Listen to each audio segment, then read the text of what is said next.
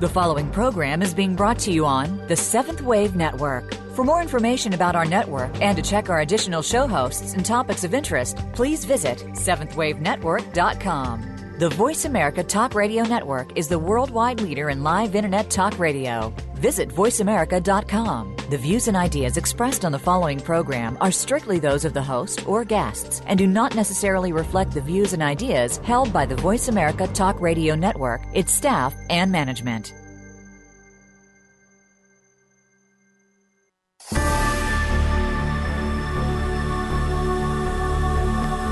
To access inner resources to create the most productive, loving, and joyful life, each of us needs to awaken to explore in depth who we really are. Welcome to Explorations in Consciousness with Dr. Joe. Today, we'll learn what our past lives can tell us about our present life and understand how our beliefs create our reality. Now, here is Dr. Joe Mancini. Hi, you are listening to Explorations in Consciousness with Dr. Joe. I am Dr. Joe Mancini, your host for the show. I'm a certified clinical hypnotherapist and spiritual counselor in private practice in Maryland. A most hearty welcome to all of you. Before I introduce my first guest, I want to say a few words about the overall focus of the show. In various ways on this show, we will examine how to access inner resources to create the most productive, loving, and joyful life. A really wonderful goal as I see it. And to accomplish that goal, each of us needs to awaken to explore in depth who each of us really is. And in my view, such, such exploration involves several tasks. First, each of us must come to experience himself or herself as an aspect of the divine. Second, each of us must realize all the richness of his or her multidimensional self. Third, each of us must consciously and joyously claim the role of co creator of reality with all that is. Fourth, each of us must clearly understand the role of beliefs in creating reality. And finally, each of us must develop empathy and love for his or her humanity and that of others. This series of 13 episodes will focus on what past lives can tell us about who we really are. My guests and I will examine several related topics, such as the true nature of past lives, soul mission and karma, the multidimensional self, reincarnating soul groups, how to change past lives and soul contracts, and much, much more. A further aid to all this exploration will be the concepts about past lives and other metaphysical matters that were voiced by Seth, that energy personality essence channeled by Jane Roberts from 1963 to her passing over in 1984. I am very fortunate to have as my first guest Rich Kendall, one of the so called New York boys who attended Jane's ESP classes in the early 70s. He has written an amazing memoir, The Road to Elmira, the first of three volumes about his experience with Seth in those classes. That book and his new book, which he calls a, a time capsule entitled Stories I Never Told Grandma, a collage of vintage memories and soul searching upheavals. Those books can be found on Amazon.com. So now I want to welcome you, Rich, to the show. Thank you, Joe. Thank you. Good to be with you. Great. Um, I'm really, really happy to have you here. Um, because you heard uh, Seth directly uh, and Jane as well. And yeah. I'm you drove you drove 240 miles with a couple of other guys one way from New York to Elmira and then back again in one afternoon and then late uh, evening. Uh, why? You know, I've asked myself the same question at times. but, you know, Jane was, besides Seth, Jane was also a remarkable individual. And I just want to, um, you know, put that out there right uh-huh. now also. And our interactions were certainly amazing in terms of dealing with Seth, but also Jane. Um, Jane had tremendous psychic ability. She was uh, she was able to tune in to our personalities, our challenges, um, our beliefs, and she was there to help us as well. So between the two of them, it was uh, quite an experience, even though it was just one evening a week. Um, we would get there about seven o'clock. Class would begin, and it would end at about uh, 11 o'clock that evening, and we would drive back. and uh, we never knew what was going to happen each week. It wasn't like a class you were taking where, you know, you would read a chapter beforehand. And I think that was part of the reason why we were uh, prompted or had the impetus to keep going, because each week was new uh, and exciting. And your memoir actually um, does show how often Seth would simply turn to you um, without warning and say something to you that uh, got right to your core. Exactly. Exactly. And one of those times, um, I believe, was when you found out about your first um, incarnation. Right. right? Well, can you tell us yeah. about that? Sure. It was only the third class uh, I had been to. And without any clue, uh, he just turned to me and he said, and I'm going to quote here Now, the small but brilliant sardonic part of you was, and in other terms still is, a very brilliant courtesan in 16th century France who sat with the philosophers and thought they did not know what they were talking about.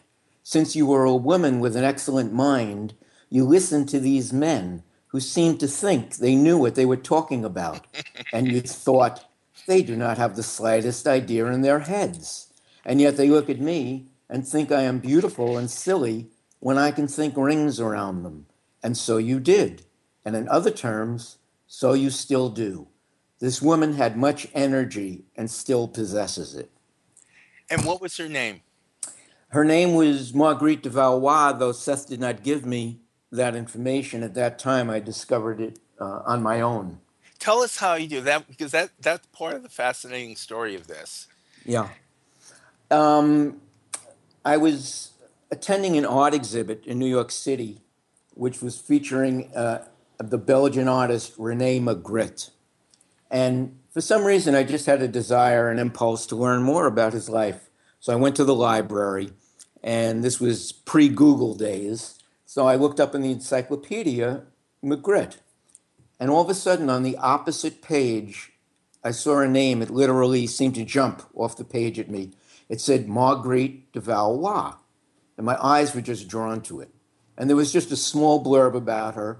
It said she was a well known courtesan in 16th century France. This was a few months after Seth had given me this information. Of course, I made the connection in my mind. I was very intrigued. I went back to class, you know, the next week, and I said to Seth, Do you have anything to say about a Margaret? I mispronounced her name, about a Margaret de Valois. And he just gave me the oddest look, and he said, Not now, I don't. and later on in the class, he just looked at me and he corrected my mispronunciation. He said, Marguerite. And when he said that, I immediately knew, okay, you know, something is up. I've got to find out more about this woman's life. And so, what did you do? I went to the library. Um, I went to the card catalog, and actually, to my great surprise, I found many references to her. But what really, you know, sent a jolt to my psyche, uh, she had written an autobiography, her own memoir, called "Secret and Historic Memoirs of the Courts of France." Oh. So I remember, you know, handing the slip to the librarian, how excited I was. It, it, it, the book was published, you know, hundreds of years ago. And I started reading it, and um, that began a long journey of, of um, exploration into her life, trying to understand how it related to my life, um, how the historical period she lived in related to the issues I was dealing with now. And really, it continues to this day, as I think you know the interaction with all our lives do. And you made a as i recall a comparison of her traits uh, with yours and there were quite a few correspondences weren't there? Yeah a few that, that i can tell you. One of the things that, that hit me you know i'm not much of a musician but i do play guitar and i've hired people at times to do arrangements of, of songs i write. And marguerite played the lute, and she used to hire people to do arrangements of the songs she used to write on the lute. She also uh, loved writing poetry, which I do, and she had a passion for philosophy. And she always, one of her dreams was to open up a school where philosophy would be taught. Well, certainly one of my thoughts after the Seth classes ended was how great it would be to open up a school and have people study uh, these ideas. Mm-hmm. So again, there were a number of, of coincidence, quote, coincidences or parallels in our personalities, uh, which I found very intriguing. And I and I know from your book that there were other um, incidents where um, uh, she came up, so to speak, uh, over the years. Absolutely, still happens. Absolutely. Um, how, how does that affect you? It actually it gives me the most important thing for me. It gives me this sense that I really am, that all of us are so much more than we think we are. You know, uh, again, the, the the official view of our lives is, you know, you're born, you live a certain amount of years, you die, and uh, that's the end of it. Or if you're religious, maybe you think you go to heaven, or maybe you think you don't.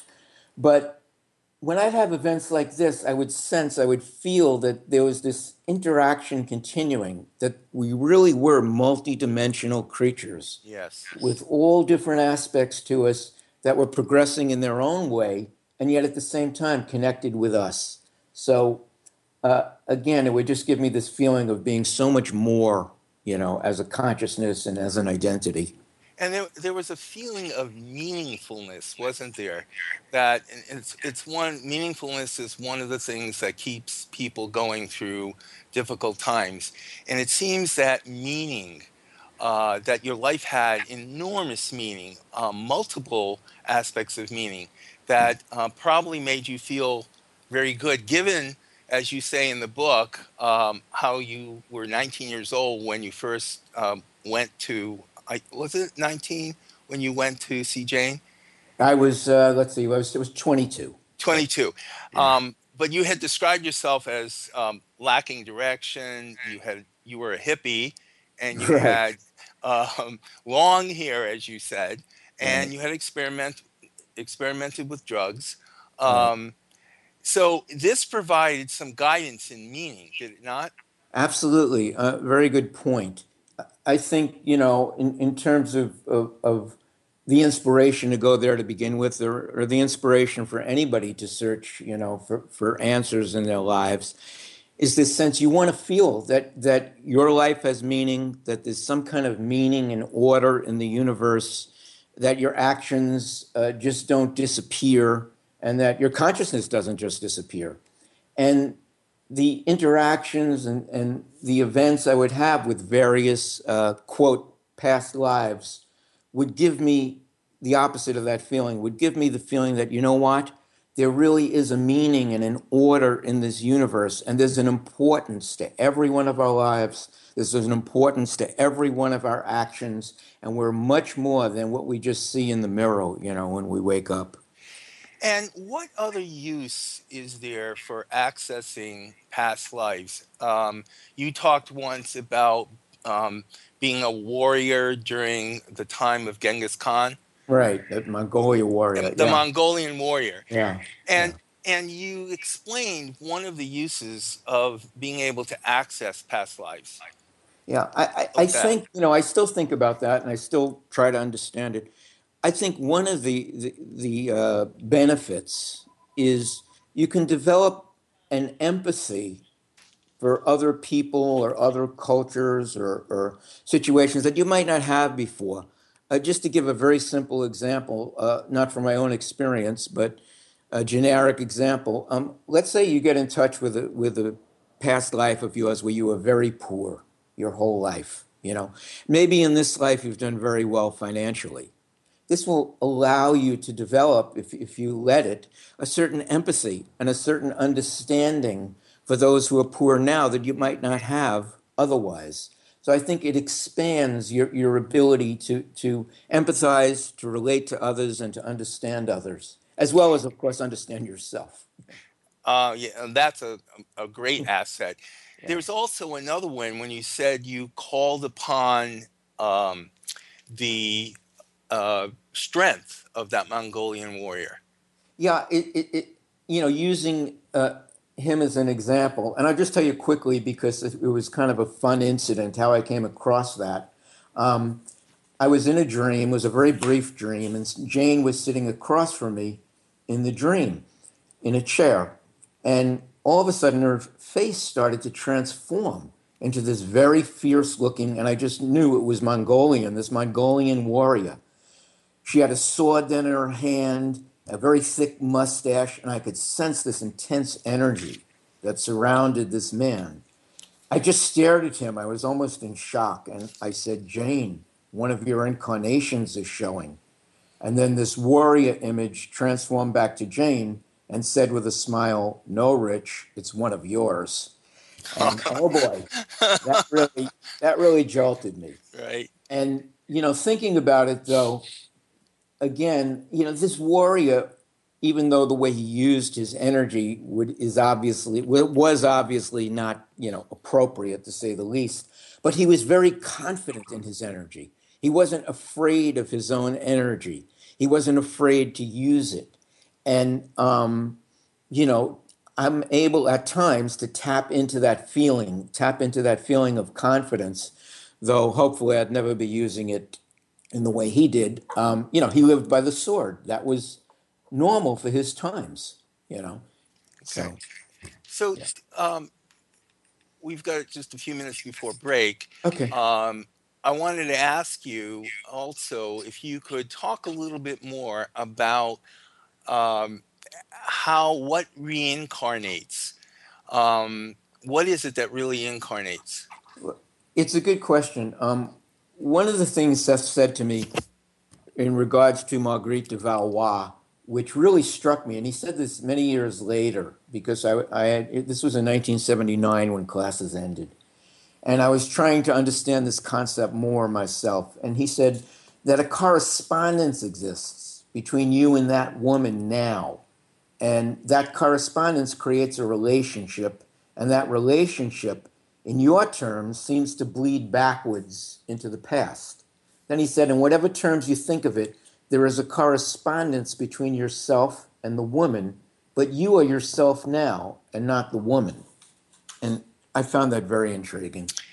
And that is a very important um, concept to keep in mind because Absolutely. each each incarnation is inviolate. In other words, its individuality is um, never protected. violated. It's yeah. never violated, and right. yet, and this is a constant theme in the Seth books, we are all part of each other, and so we have to have that duality. Um, it, and I don't want to use that word in any strict terms, but that sense right. of doubleness um, that we are ourselves and we are our past lives, in our future lives, in our parallel selves, in our counterpart selves. Well, we, we need to totally expand our ideas of what identity is, is yes. to me the way I look at it. And we have to not be afraid that we're going to lose our identity if we allow ourselves to explore and experience these other lives, uh, probable selves, counterparts, whatever terms you want to use. I think this is a big theme, this whole concept of identity and the fear of of losing it. And, and, um, and I think, think, you're right. And I think that's one of the reasons why um, people are so afraid to expand their notion of the multidimensional self because they're afraid that they will lose who they are. And Seth repeatedly says that's not going to happen. Right. And, um, yeah, go ahead. Yeah, uh, and you know, traditional traditional psychology. You know, if somebody shows, if somebody talks about, for instance, hearing voices or experiencing another self, the immediate, you know, diagnosis is some kind of schizophrenia. So again, we've got to get new definitions. We've got to expand our ideas of what identity and consciousness is, and then I think we can grow in ways that we haven't been able to grow before. Okay, we're about to take a break. You're okay. listening to Explorations in Consciousness with Dr. Joe. I'm Dr. Joe Mancini, and we'll be right back with more about past lives from Rich Kendall.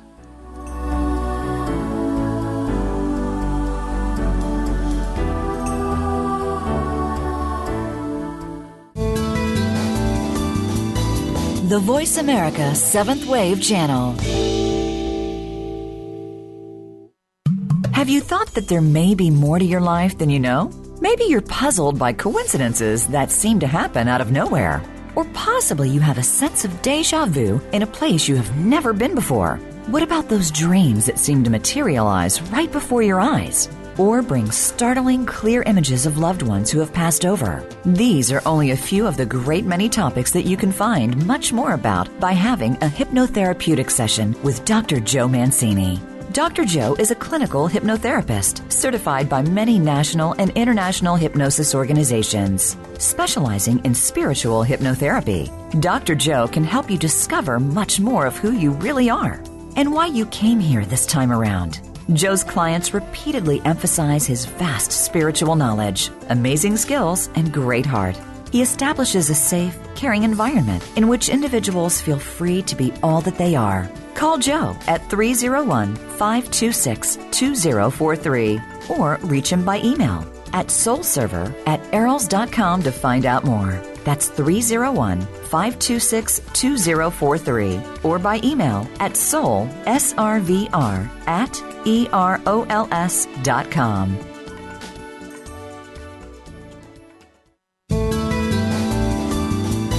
Be visionary.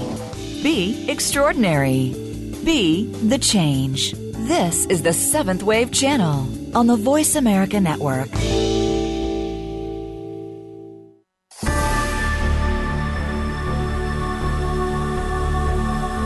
You are listening to Explorations in Consciousness with Dr. Joe. To reach Dr. Joe Mancini or his guest, please call into our program at 1 866 472 5795. That's 1 866 472 5795. You may also send an email to soulserver at erols.com. That's soul, S R V R, at erols, E R O L S dot com. Now, back to Explorations in Consciousness. Welcome back, everyone. Uh, this is Explorations in Consciousness with Dr. Joe, and we're talking with Rich Kendall, one of the New York boys who attended Jane Roberts classes, ESP classes in the in the early 1970s, and we're talking about reincarnation.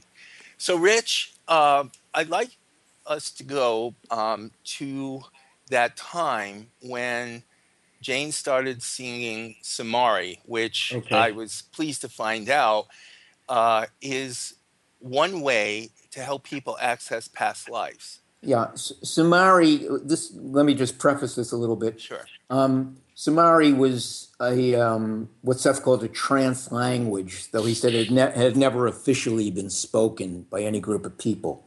And the idea was Jane would sing, and you were supposed to let yourself be carried along by the sounds and let whatever emotions or images came come up, you know, to receive them. And one of the interesting things, Jane never had any musical training, and the uh, abilities, the vocal abilities she displayed while singing Sumari were truly phenomenal. You would have to be like a trained singer of many years to be able to attain the vocal range and the clarity that she had. So that in itself was Wow. intriguing. Yeah. And um, one small aside thing before I get to the, to the other story. Uh, Jane, as many people know who have followed the Seth material, had struggled with uh, arthritis for many years.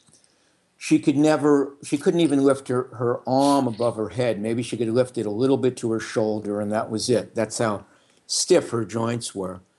Um, one evening while singing Sumari, she lifted both arms completely over her head to the amazement of everybody.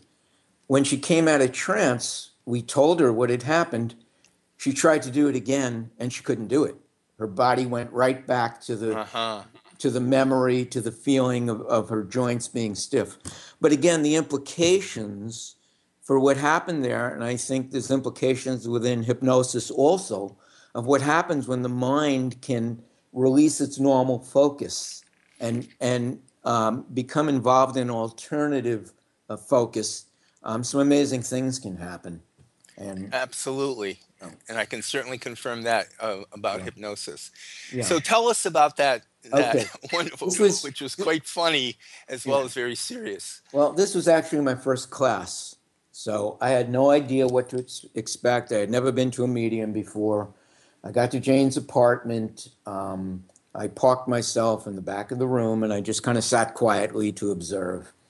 And one of the fellows in class that evening, uh, a, a young man named Fred, for some reason, every time he spoke, I had this really adverse reaction. I was feeling like tremendous hostility towards him. I had never met Fred. He seemed like a pleasant fellow. I just couldn't figure out why I was feeling that way. And I thought that, you know, I was keeping it to myself. When all of a sudden, somebody else in class, this wasn't Jane, it was another class member, looked at me and said, Why is Ray on trial? And I just kind of looked back. I didn't have any idea how to respond to this. And then it ends up, somebody else then said, Why are you feeling all this hostility towards Fred? So there wasn't a lot of ways you could remain private in that class. If Jane or Seth didn't catch you on something, someone else would. No matter how far, my, no matter how far uh, back you sat. Exactly. You, were, yeah, you couldn't you hide. Were seen. Couldn't, you couldn't hide. Very, very good way to put it. Very good way to put it. And of course, my immediate reaction was going was to go into total denial mode and say, "I'm not feeling any hostility towards you know towards you know Ray. I don't know why you're why you're saying that." You know. Upon that, Jane went into her trance, started singing in Sumari, and motioned both of us to come up and stand alongside her. She put clasped Ray's hands and my hands together and started singing in Sumari. And again, this was the first time I heard Sumari too, so I had no idea really what was going on. But as she was doing this, my anger towards Fred started to dissipate. And at one point, I smiled at him as if to say, okay, you know, I don't feel angry towards you anymore. But secretly, I still was feeling angry. And at that moment, Jane like vigorously shook our hands and, you know, increased the volume of her singing and all of a sudden, I finally, you know, dropped the anger. I went and sat back down, and it ends up many people in the class, including Jane, had images of this fellow Ray and me uh, in another time and place. And I was a judge, and Ray was on trial for some kind of sexually immoral act. And I had meted out a very severe sentence to him. And in a sense, I had made him outcast in society. And they were picking up, you know, all these same images as the Sumari were singing. So, um, you know, I had a lot to think about as I sat down at that point. Yes, you did. And so tell tell us what happened next because what, quite well, what, often quite often something that Seth says in one session will be picked up again uh, in another session. Right. Go well, ahead. A couple of things. Um, first of all, on the way home that night, my, my friend Jeffrey was in the car with me, said, I was amazed when you were singing along with the Sumari. And I said, What? And he said, Yeah, when you were singing along with the Sumari. I honestly had no recollection of it whatsoever. And, you know, again, I must have been in my own type of trance state without uh, even realizing it. So that's just a little aside, you know. Mm-hmm. But to carry it further, how how you know past lives interact with present lives, and how certain themes um, we explore throughout you know throughout time. You know, Fred Ray, I'm going to use his name Ray, also happened to be homosexual, and I have a feeling that part of the, the, the, way I judged him years ago in the sexually immoral act had to do with his uh, homosexuality. Mm-hmm. Now, to tie it into things in this life, there were points in my life when I was younger where I felt very unsure about my sexuality. I think I had leanings, you know, in both directions. It could have gone both ways, you know. And I struggled with that. And certain events came from that which also tied in, you know, to to um, to the whole incident with uh, Fred. And one of them was, you know, again, I was trying to to find a way to resolve these sexuality questions for myself, but I wasn't able to face them directly. I mean, I was at that point in my life, 15, 16 years old. It was really too much for me to, to, to be able to, you know, openly and honestly within myself face it. So on other levels, I created events, created an event where I would, quote, be forced into dealing with this issue further. And without going through the whole story, when I was about 16 years old, I had a very unpleasant experience where I was raped by an older man. But, and one of the things that happened during this, I asked him his name, and very cryptically, he said to me, just call me Justice. Amazing. Which I thought, again, afterwards with my Sethian background, you know, my mind was tying, beginning to tie all these things together and, and to understand again that, that issues that, that we deal with in one life, we deal with all we deal with in all our lives. And um, thank God for the Seth material because I was able to look back on this and able to, to sort of assimilate the experience in a way that it wasn't so painful for me and I wasn't so judgmental upon myself or judgmental uh, on this other person.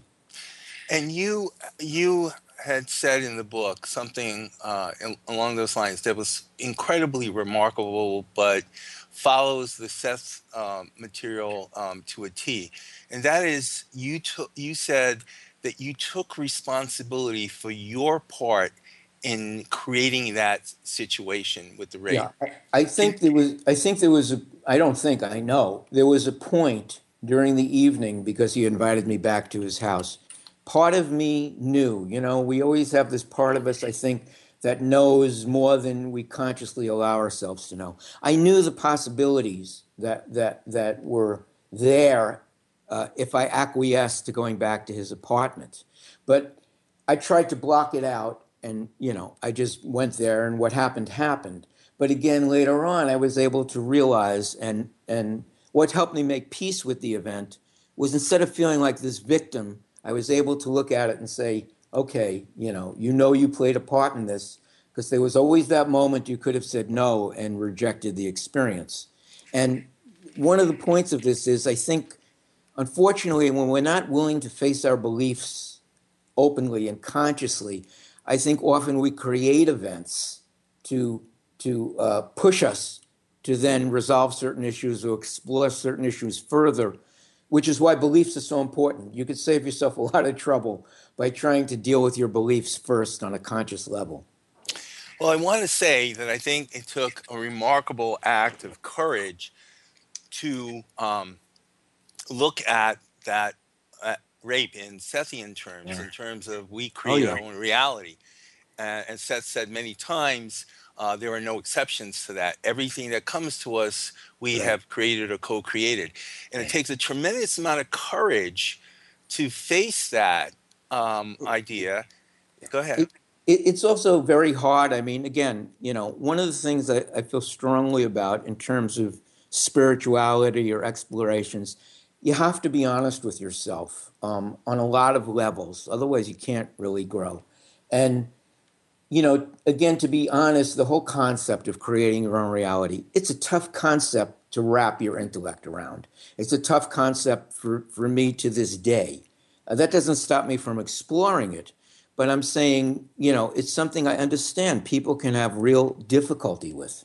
You know, you talk to someone who's suffering from some difficult disease, it's pretty hard for them to look at themselves and say, oh, I guess I created this, or some horrendous events, or you look you read in the newspaper about an airplane crash part of me sits back and goes you mean every one of those people somehow knew beforehand the the possibility of them dying it's difficult so i understand people's resistance to to um, to that concept it is very difficult and i've been reading this seth material for 35 years mm-hmm. um, yeah. and i still like you um, have to struggle with that concept every day. But when I do uh, face that and ask myself, so well, I wonder why I created this, I always find a way out of the right. dilemma. Right. And one of the things I think that people have a lot of trouble with with this notion of creating your own reality is that it feels like it's blaming the victim. Yeah, so can point. you speak to that? Yeah, I, I think it's a very I think it's a very good point, an important point you know, Seth never introduced this concept with the idea of us blaming us, blaming ourselves for events we weren't happy with. Matter of fact, he did exactly the opposite. And if I could use the word judge again, he would always be telling us not to judge ourselves so harshly. That we should look at all of this as a challenge. Look at these events, look at the problems in our lives. If we could view them as challenges, as learning experience experiences, we would do much better. But unfortunately, it's very normal because of the way we're brought up in our society, you know, the whole blame game. And we do it with ourselves to a great extent, and it's very, very detrimental. And it's one of the things I still work with. And when I find myself being too hard on myself, I try to pull myself out of it and go, you know, that's not the point of this to blame yourself. It's to look at what's going on and to try to learn from it. And I would go um, a step further with that. What I often tell people um, when I'm trying to explain this is that if you accept that you create all of your reality, then you can change it. Good point. If you feel yourself to be a victim, that you're you haven't created this or that, you cannot change it. Very excellent point. Yeah, good point. It is, is there anything more you can add to that? Well, I think it's it's really you know uh, it's the ultimate empowering you know concept of of the Seth material. You know, and um, if your reality in any way was going to be controlled by some outside force, well, that knocks the whole concept down. You know, there's there's nothing left. You know, either we live in an accidental universe or we don't. There's really no in between. You know, you have to accept full responsibility for the events, or you have to go back to the idea we live in a random universe where you know anything could happen at any point. And I really don't want to adopt that philosophy in my life. And Seth, Seth often said something else that um, people find controversial, but it relates to what you just said, and yeah. that is that we live in a safe universe. Yeah. And could you say a little bit about that? It's very controversial, and and you know, again, it's something that that I still work with because I work with all of these ideas. You know, these ideas are, are, are you know huge concepts, and there's no point at least for me, that I could sit back and say, okay, I got it, I understand it, you know, end of story. I think the story always continues. But I think one of his main points was that regardless of what you see going on around you, all the violence, the war, the murder, disease, whatever, you know, just read the headlines each day, that your universe, your personal universe is safe and can be safe. And I think that was one of the main points. I think there's more to it, but I'm still working with that. You know, what does it mean? What does safety really mean? Um, even if you are sick, does that mean you're not safe? Even if you do have problems or you're or a poor or whatever, does that mean you still don't live in a safe universe? So there's more to that concept that than meets the eye. It is a it's a very difficult concept, um, and yet, as Seth often says, if you believe that with your whole being, not just with your intellect, but with your mm. heart, your soul. Uh, if you have a visceral sense of that, right. that will create safety for you. Right. Most of us often um, believe in these concepts more from an intellectual level, um, but we don't really feel it that concept all the way through. And that would create a revolution in our lives and in the world if many people were to um, believe that. It would create an entirely new world. I mean, you know, if you if everybody believed, I mean, the people, you know, stockpile weapons, start wars, create violence, all from the original belief they don't live in a safe universe. But what they don't realize what they're doing is they're compounding and reinforcing that whole idea by all of their actions. You know, they're okay. just making it into a reality. Exactly. And okay, it, we have to take another break. No problem. You are listening to Explorations in Consciousness with Dr. Joe, and I'm Dr. Joe Mancini, and we'll be right back with more from Rich Kendall.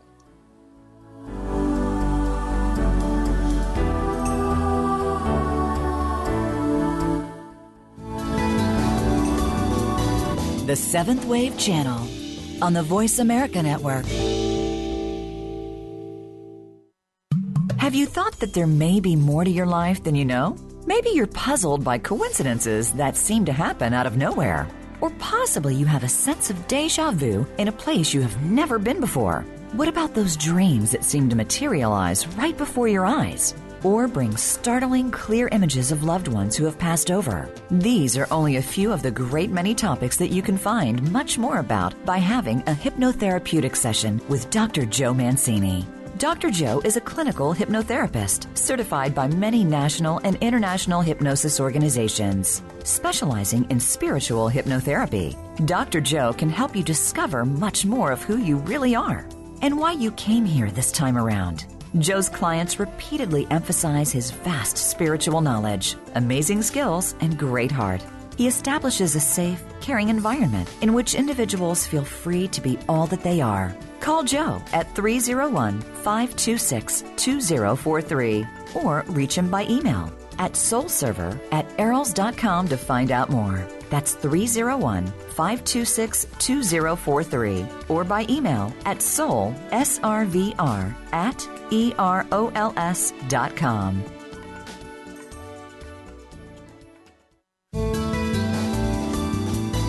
The Voice America Seventh Wave Channel. Seek greater awareness. Listen for exclusive clips from Oprah's upcoming Super Soul Sunday series on authentic living with Andrea Matthews every Wednesday at 1 p.m. Pacific Time, 4 p.m. Eastern on the Voice America 7th Wave channel. Then be sure to watch Oprah's Super Soul Sunday on OWN Network TV at 11 a.m., 10 Central every Sunday. Save on your prescriptions with the RX Savings Plus drug discount card offered by Voice America. It is not insurance, and discounts are only available from participating pharmacies, but 9 out of 10 pharmacies participate nationwide. Everyone is eligible for RX Savings Plus. There's no age or income restrictions and no paperwork. Simply print a card and start saving on your prescriptions. Start saving today. Enroll and print your free card online at voiceamerica.rxsavingsplus.com or text the word talk radio to 9 96362. The Voice America 7th Wave Channel. Seek greater awareness.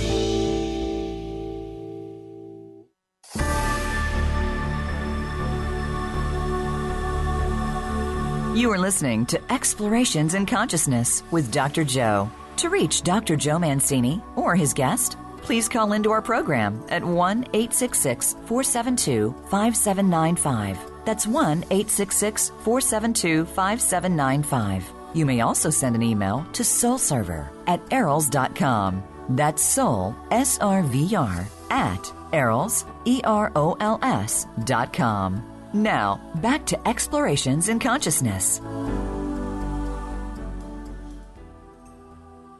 Okay, we're back. Um, where this is Explorations in Consciousness with Dr. Joe. I'm Dr. Joe Mancini, and we're talking with Rich Kendall about reincarnation. Rich, I want to read a quote from Seth and have you uh, comment on it. Sure. So here it goes. You are not, therefore, at the mercy of any neurosis from a past life, nor are you there, nor are there any fears from your present lives you cannot conquer. I have not said that you will necessarily conquer them, but it is within your ability to do so. The decision is yours according to your understanding.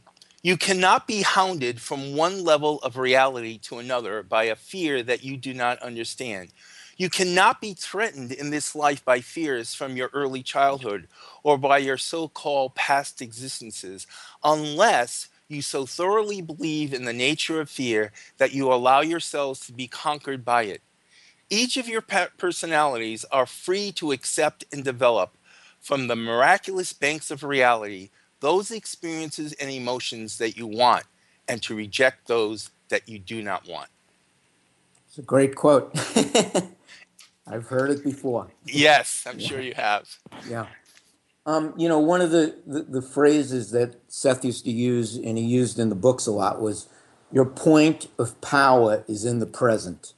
And I think right. that's a very, you know, powerful idea to think about. And that kind of, you know, answers the question of, you know, are you at the mercy of events from past lives or, you know, your early life here, your childhood? Um, do you need to be punished for things you've done in the past? All of that and again, you know, his whole concept was in each moment, in a sense, we're reborn and we're new and we're innocent, he always used to say. And again, the experiences you want to have, you'll choose to have, but not those experiences won't occur because of some events that happened either uh, earlier in this life or in any other life.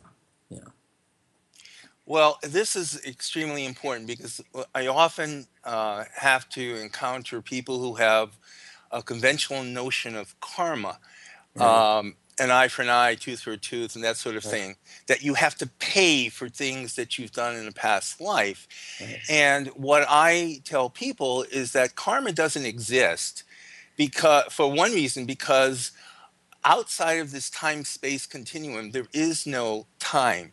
And cause and effect, which is what karma is about, um, can't exist when there's no time because cause comes before effect. Right. So, what's really happening um, and I want your comments on this. What's really happening is that we are making choices about what we want to learn. And there's something that he keeps talking about called value fulfillment, right. which is the inherent impulse in everything, uh, including subatomic p- particles, to be all that it can be in every dimension right. of reality. Yeah. So that we choose things that seem like we're choosing um, because uh, because of something we did in a past life. We're not choosing for that reason. We're choosing because we want to see the other side right. of whatever we did. What, well, what official, would you say about you know, that? Uh, official ideas. Again, one of the um, issues, challenges that I think a lot of people face who certainly get involved with the Seth material is we're constantly barraged by what Seth used to call the official line of consciousness ideas that are, go completely counter and opposite to what Seth was teaching. And one of those ideas, whether it's in the guise of, of, of karma or traditional religion, is you must be punished for the sins you know you commit. One way or another, you must pay a price. You know, and first of all, Seth was trying to get us to completely uh, view the whole idea of sin in, in a new way, with the idea being we're not sinners. We're just beings who are choosing various experiences. And to put these labels of, of sin or evil on them is to do ourselves a disservice. And the whole concept of needing to be punished for you know misdeeds or what you think of as misdeeds in the past or in this life all that does again is just limit your value fulfillment limit your ability to grow limit your joy it, it's an incredibly uh, incredible waste of time, really. You know, to to punish yourself for all these supposed misdeeds. And what's inter- interesting about all of this is that Jane herself struggled for many, many, many years with the concept of the sinful self. Yes. And yes. Seth would talk to her um, countless times about letting go of those beliefs that were so ingrained in her childhood uh, by certain uh, elements from the Catholic Church and her and her um, parents, that sort of thing. So she, one of the things I really admired about the Seth books uh, and Jane and Rob is that they told us about their own struggles.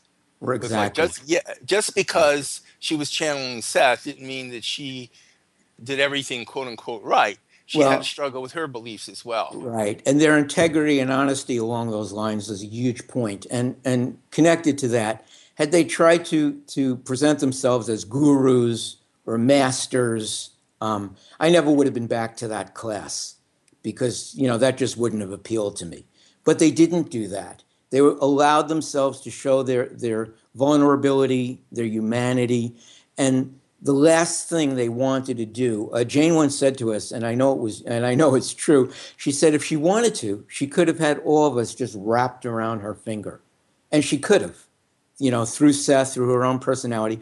But she said one of the challenges in this life for her, in particular, was not to use her energy in that way, and she did a beautiful job along those lines, because her point was to always send us back to ourselves and that's one of the things that for me distinguish you know the seth material from sometimes other philosophies that i don't necessarily have so much respect for you know. I, I anybody who tries to set them up set themselves up as a master or a god or a guru uh, i usually just run for, for the hills you know when i encounter that. But jane and rob did not do that. And i'm the same way. I you know, it's it's not something I want to be an adherent to. Let me quote a Seth quote Sure. from your book that speaks to this. Sure. He says, Now, I am pleased that you sit and wait for me with such great attention. I would be much more pleased, however, if you waited for yourselves with as great attention. And if you have listened to your own voices with as much attention as you pay to mine. It wasn't just Jane who kept telling people they need No. to pay attention, it was Seth himself to pay I- I attention to their own selves. I love that quote. And again, you know, the whole point, it's kind of ironic. I, I, I again, it's ironic to think to myself all these years later, you know, I traveled, you know, 240 miles there and back for approximately seven years to get the message that I should be looking to myself. You know, I could have saved a lot of time on the road, you know, but I guess I, I needed that at that point. But that is really the cornerstone of Seth and Jane's philosophy that the answers to our to our challenges, to our questions are within ourselves. That doesn't mean other people can't help us. That doesn't mean we can't help each other. But it means ultimately you have to look to yourself for the answers, for the knowledge, and the answers and the knowledge are within yourself. So this is something you should be, you know, joyful about, feel exhilarated about. You don't need to set up authority figures outside of your own psyche. Great. I think we have time for a brief call Okay. um, from one of the listeners, Robert from Virginia. Are you Yes. there? Hello? Hi, welcome to the show. Hi, thank you for having me. Um, hello, Rich and Dr. Joe. You guys are, are doing a, um, a wonderful presentation. I just had a you know quick question, a couple questions. Um, I wanted to know your thoughts on uh, channelers and when they are channeling and the messages that they are providing. How much of these messages are influenced by their own ego? It, it's a it's a very interesting question and um, something I've thought about a lot because after Jane died, uh, a lot of people came forth and started channeling. Uh, a number of them said they were channeling for Seth. Some said they were speaking for Jane. But the phenomenon continues, and you know, often you're faced with the idea: well, how do you know, you know, what is genuine, what isn't genuine? Um, ultimately, the only answer I can give is you have to go with your own gut instincts. Um, Seth actually addressed the idea of distortion and said there was going to be some distortion in the material because it's coming through another human being. It's coming through layers of her personality, with her prejudices, with her limiting beliefs, and that it was inevitable. And I guess I thought that was very honest. Um, other people at times who channel um, don't approach it, I feel, as honestly. Maybe there's some self delusion involved. I don't know. But um, ultimately, as a listener, you know, you just have to go with your own beliefs as to how much is distorted and how much is true. hmm Right. Okay, Okay. you have a very Uh, a very quick question. Okay. Um, very quick. All right. How about how about this? Have you guys have either of you ever heard of the notion that um, sin may be interpreted as sine, actually mathematical, the the trigonometry sine born into sign into time rather than original sin? Have you? Is that something that you guys are familiar with, or No, I'm, I'm not. not, not familiar with it, but I like it a lot better. I'll go for it than the traditional uh, definition. It's interesting. Yeah. Okay. Okay. Thank you very much. Thank much. you, Robert, very much. Well, unfortunately, we are coming to a close for today. Okay. And I want to thank you, Rich Kendall, for taking the time to talk to us about Seth, his concepts about past lives, and the impact on your life of being with Seth and Jane in those old, early days of the ESP class. I only wish I could have been there with you. thank you so much. It was a pleasure.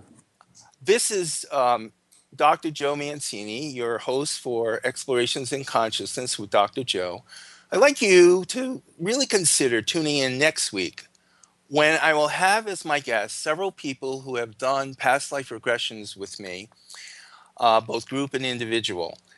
And we will be talking about uh, how I do past lives, um, what you might want to look for in a regressionist. The uh, guests will tell us some of their stories about their experiences with past lives.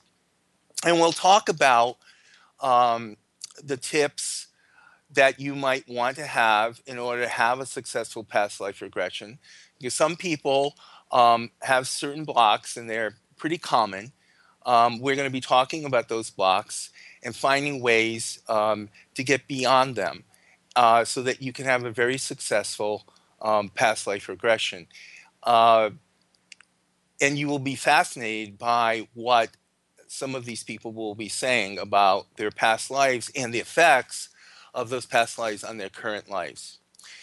So I want to uh, thank all of you for tuning in. I uh, had a great time, and I hope you did too. Um, and I know Rich did as well. And I want to say, may the peace of all that is be with you in every moment. Thank you for listening, and a hearty good day to all of you.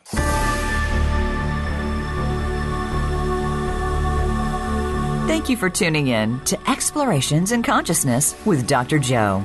Please join us again next Tuesday morning at 7 a.m. Pacific Time, 10 a.m. Eastern Time on the Voice America 7th Wave channel. We'll offer another enlightening program next week.